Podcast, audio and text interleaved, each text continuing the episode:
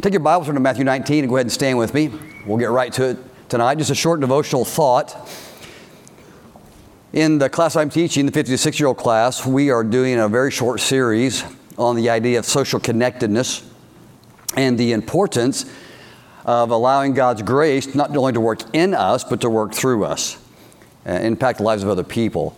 And so I've done the third lesson today, and I'm going to borrow from a thought that I think many of the adult Bible classes did uh, a couple months ago on the idea of you know having Christ's love in us. And so a short thought tonight. I'll, I think I'll be close to being finished by the time we normally get out here. So in Matthew chapter 19, verse number 13, just a launching point for the devotional thought tonight. The Bible says, Then were there brought unto him little children, that he should put his hands on them and pray, and the disciples rebuked them.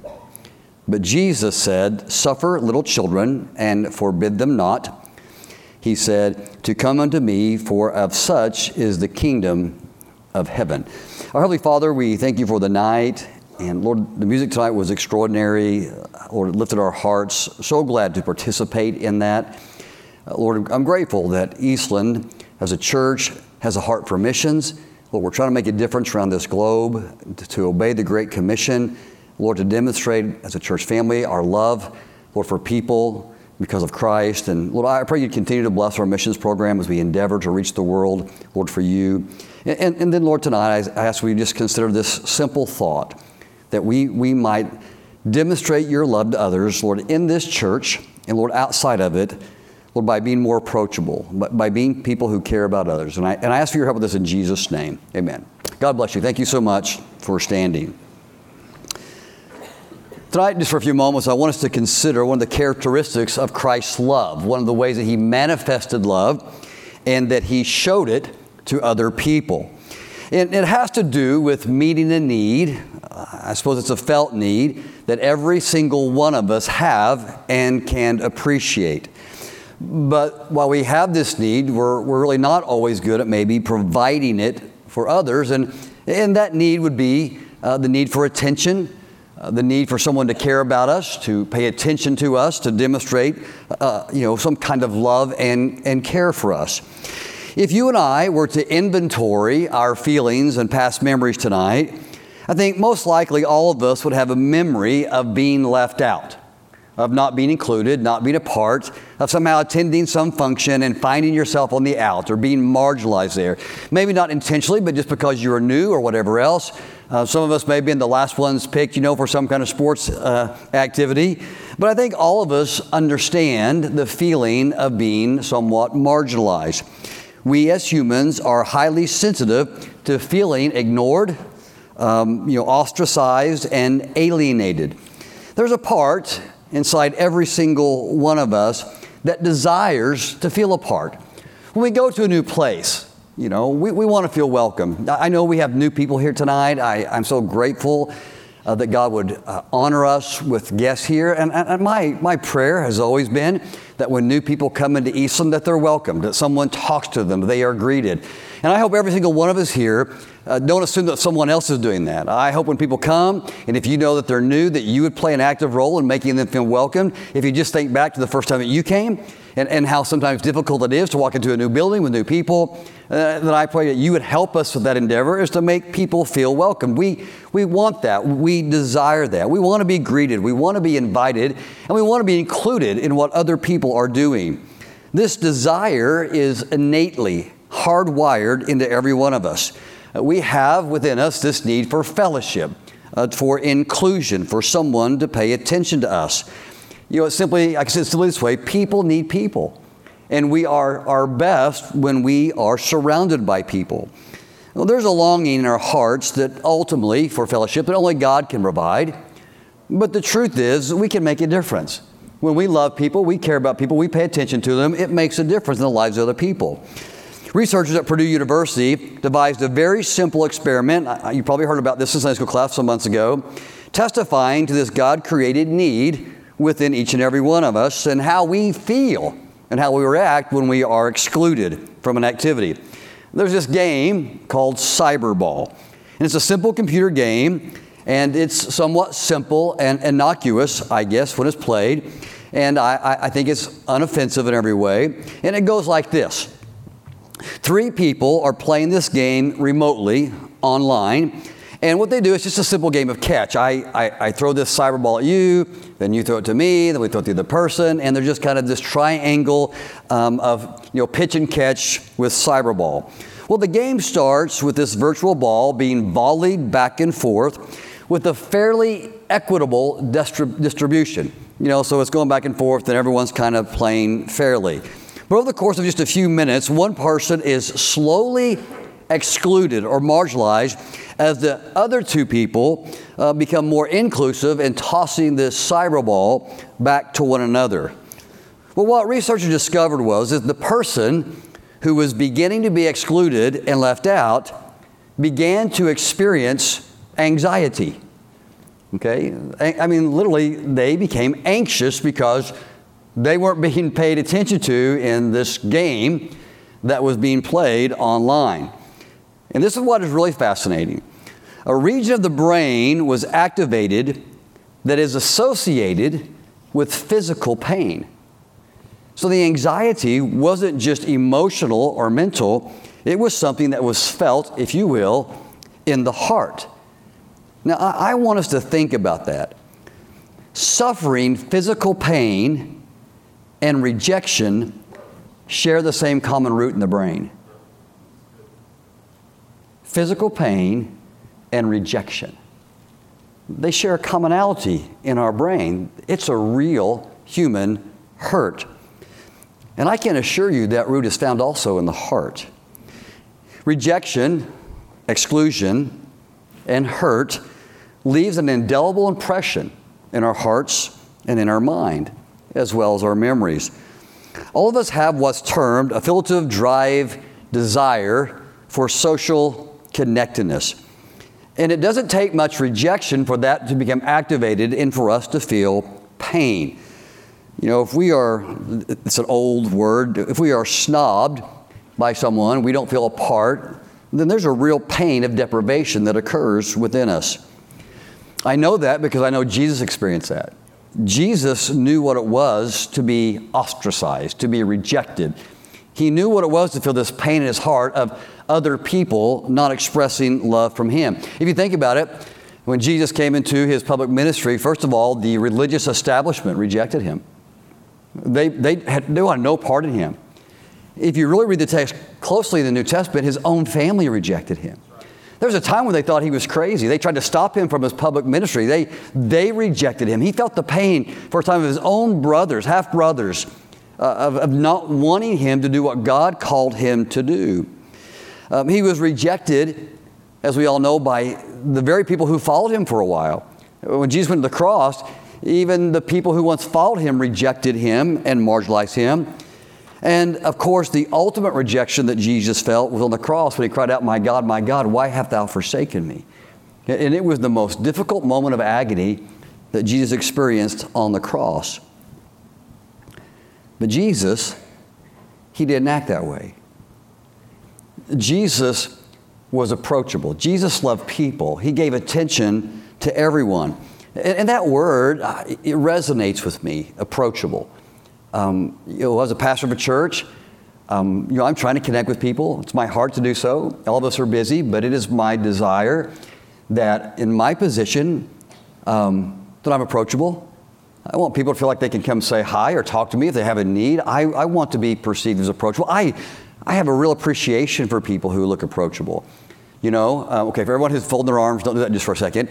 You know, this, you know, when you're, you're kind of like this, it sends a signal, or you know, when you, when you have a, a, a, mouth that goes this way, or you know, we, we, can put that. You guys know what I'm talking about? You, you all seen that in, in people. We all we, we all know what it is to have a yes face, and then a don't get near me or talk to me face. And, and those are very different things. But Jesus was amazingly, as a text, even to little children, they just kind of naturally came to the Lord. Jesus made it a deliberate purpose of his life to reach out to people who specifically felt ostracized, who felt rejected, not a part. The Bible says this way Jesus was a friend of sinners. And by that, just not implying evil people, but people who were rejected. I mean, he, he, he went to everyone. Jesus was willing to go to um, uh, the lepers, who were obviously socially rejected. He, he went to the people of ill repute um, to befriend them. He, he had no hesitation in being a, a, approachable. He was a friend to tax collectors, to the publicans, to society's outcast. And in our text tonight, he, and, and this was the social custom, but he was even willing to be approached by children, which was seen beneath the role of a rabbi or teacher. He was accessible to everyone. As a matter of fact, he was so approachable, the only people he made feel uncomfortable were the religious establishment who themselves were unapproachable. You know, old word we heard when we were kids. I mean, when I was a kid, the snob. Remember that? He or she's a snob. Everybody else hear that besides me. A snob is a person who believes that there's a correlation between social status and human worth. A snob is a person who believes there's a correlation between social status and human worth. In other words, if you know you're doing better in life, well, then you deserve my, or merit my attention. That is absolutely not the way Jesus Christ operated.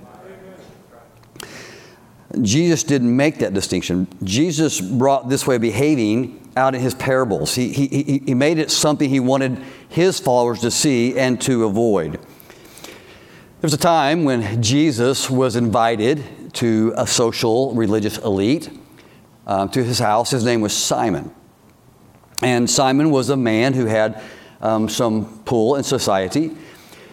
But when Jesus went there, he received, if you know the story, a very cool reception.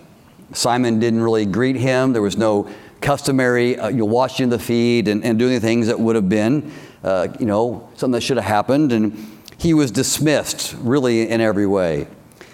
But in the midst of this rejection, a lady walks in, Mary Magdalene. She was a lady of ill repute, or had been. And she burst in the room and she wept and she poured oil on Jesus' feet. Jesus brought this sinner's act and attention to Simon and basically saying, Simon, you are you're a man who's supposed to know God, you're rich, you have religion, but you, you show me no kindness. Uh, you weren't approachable. You, you didn't love me. But this woman, this woman you reject, she's accepted me, she's loved me, she's shown me a kindness. In other words, he's saying this Simon, you, you judge society by the wrong standards. But I look at people and I just see their heart. I wonder when you and I look at people, what are we looking at? We see, you know, we, we just see the face, we see the clothes. Do we see, you know, how much are they like me or not? Or we just look at people and say, that's a person. That's someone made in the image of Christ. They're worth loving. They're worth meeting. They're worth spending time with. They're worth investing in. They're worth me getting to know. If, I'll tell you this, if someone's a part of this church, they're worth getting to know. If the Lord's going to entrust us with anyone here, you better invest in them too if He's investing in them.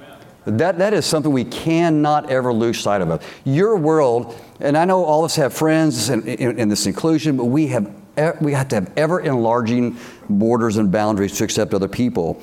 Simon excluded, but Jesus included. So, you know, the question is what keeps us from being more approachable or maybe deliberately approaching other people?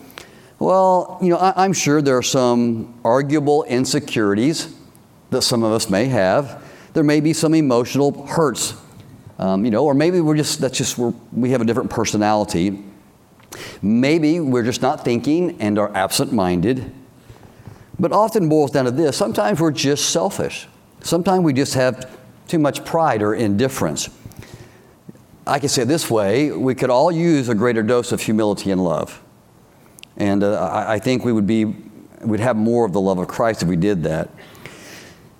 You know, if nothing else, what ought to motivate us to go and make a new friend or meet someone else or be approachable is the fact all of us, again, know what it feels like when people don't approach us.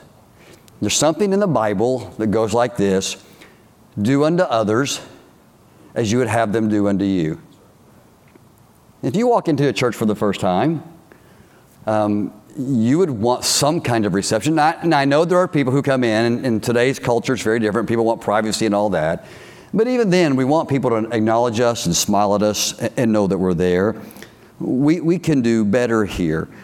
Um, it should be enough to realize that we are ambassadors in Christ's stead, and, and that is to make a difference. And, and the biggest aim of reconciliation, which was the religious theological um, motive for Christ to come and die on the cross, was reconnecting God and people in a relationship, and we need to be part of the same. People need people. In, in the Sunday school class I taught this, this morning, I made this case grace is something that transforms us.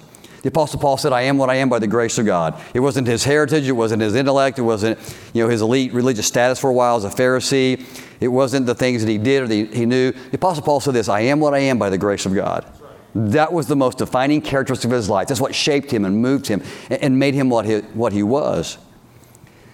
But Paul not only had the grace of God work in him, what made Paul so extraordinary is that the grace of God worked through him. He was a conduit of grace. He received God's grace, it transformed him, it changed him, it made him what he was. But what was he? He was a man who loved other people. His mission was to reach out to others, to be approachable, and for other people to be approached by him. And so tonight, I, I just want to challenge you with this thought. H- how can we, as a church family, when new people walk in, or, or even out in the world where you work, eh, you know, how can we be more effective salt and light? How can we be more, more approachable? And, and I'm going to play the part of Captain Obvious here for a second. First thought is this look that way. If you want to be more approachable, look that way. You all know what I, when I say the word countenance, everybody knows what I mean by countenance? You know, there's people who have a pleasant countenance, and there's people who have something other than a pleasant countenance. Everyone here has a pleasant countenance. If you want, if you, if you want to make a difference in people's lives, then you have to be approachable enough for them to engage you. And, uh, you know, one of the simplest ministries we can have is just being approachable when we come here. If someone looks like they need help, when they look your direction, you're looking back at them. That you, you look like you're receptive, like that you're open, like that you, you actually would be willing if they approach you to help them. You need to look that way.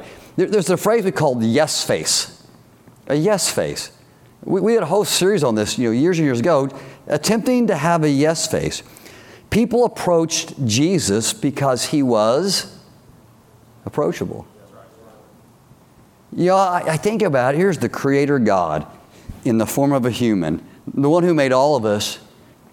And yet, when children saw him, these people saw him, they wanted to be close to him. They weren't excluded by his awesomeness and his power and his might and his majesty because it had to come out in, in so many ways. He looked that way. He looked unmenacing, like life wasn't about a challenge. He appeared kind and interested. Um, I don't know in the culture of that time that he smiled in the way that our culture might smile, but I know this in the world we live in a smile says yes. A smile says, I'm, I'm, I'm approachable. Um, the word approachable in the Greek means is parrhesia, and it can be translated plainness in speech. In other words, it means accessible and easy to understand. An approachable person is easy to understand. Oh, they're nice. I can see it. They're, they're kind. Like Ben. He's, he's looking at me and he's, he's approachable. But perhaps the best way of defining approachable is with, in our culture today, a simple smile. A simple smile.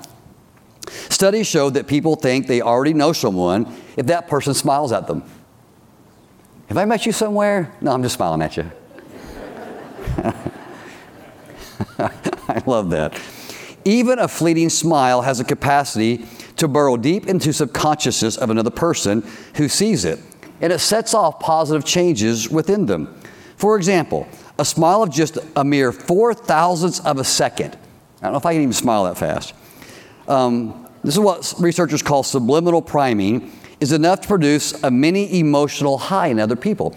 People's dopamine levels go up when someone smiles at them. Think about it. You're eliciting a biological, physiological response in someone else by just being nice. That's a positive thing. It makes people see things around them in a more positive light. Boring material becomes more interesting. A nondescript picture seems to have more flair. Indeed, researchers have found that some foods even taste better when preceded by a subliminal smile. So if your waitress or waiter smiles at you, they're hoping the meal is better for you. And what's more, these expressions are contagious.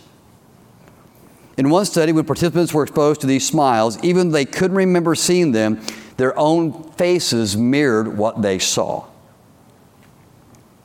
I feel a hobby horse coming, but you know, I, I feel such incredible gratitude for the music ministry here at Eastland Baptist Church. I last Sunday's choir special was electric. This morning was fantastic, and then tonight was just over the top. It is so good. There's, there's a number of things that made that exceptional to me. One was just the music, the kind of music that it was. But what really made it special was the way that it was sung. And so at one point, I'm, I'm sitting there and I'm realizing I'm, I'm probably smiling great big and could look silly because I'm looking at people up here smiling great big with a little bit of passion and like they cared about what they were doing. That's a ministry. When you sing and you have that countenance, you, are changing people's hearts. You're impacting it. And even if in the moment you're giving them a chance to grow from that, it's incredibly important. And, and, and, and some of us do it more naturally, and some need a little more discipline to do it. But looking approachable, having a simple smile. Jesus was awesome, but he was kind in that way. Second, we can be more approachable by looking for people who are left out. Jesus was constantly doing this. He was even willing to uh, cross the sea to find a single ostracized man in society because obviously he was possessed by a devil. But Jesus brought him back into the family of God. I think this could be an intentional ministry of every member of the church. Um, just because you don't currently know someone doesn't mean that you can't get to know them. And so, um, just straightforward, some of you need to drop your pretense and be friendlier. Just drop your pretense. You know, some of us just need to get over ourselves. And um, you know, I know we all have a modicum of dignity and whatever else, but a lot of us could just be nicer. And you could look for someone. It's really easy to find people who left out because they're left out. So you walk out in the foyer, you can spot them. You can, you can see people like that. And often, and I understand, I totally understand, a man who has friends must show himself friendly, but sometimes there's just inhibitions that are hard for people who are new to get over. So go ahead and help them get over it by being kind and nice to them. Look for people like that. And you say, well, they've got lots of friends. You don't know that. There are people who look very approachable, but they could be as, as lonely as could be. We assume sometimes that everyone has social connectedness, but that's not necessarily true. Even someone who may be talking to numbers of people may not have any deep, meaningful relationships. The vast majority of people in America do not have, honestly, one single close friend. What a ministry that would be to help someone fill that void. Look for people who are left out and be a part of that. And just be accepting. Jesus loved people, all kinds of people, and, and we, can, we can too. Um, and, and there's a phrase I used when I taught some lessons several weeks ago that means you might have to just swerve out of your lane a little bit to make a connection with someone. I know we all have pathways, you know, that we like to travel. We go from here to there to there and out. But part of being a member of a church is not just being here for you. I need you to be here for me. I need you to be here for the other person. Well, they've been here for 10 years. You're still making a giant assumption by thinking they have the social connections they may want. Why don't you just find out for sure? Anybody who might be new here, make sure they feel welcome and greeted. It is important that we have the love of Christ. And this is obviously one of my coaching thoughts. It's, it's part of what I want to be the fabric of Eastland Baptist Church that we are. We need to be an incredibly approachable church membership. It'll make a difference, all right? Let me ask you to stand tonight.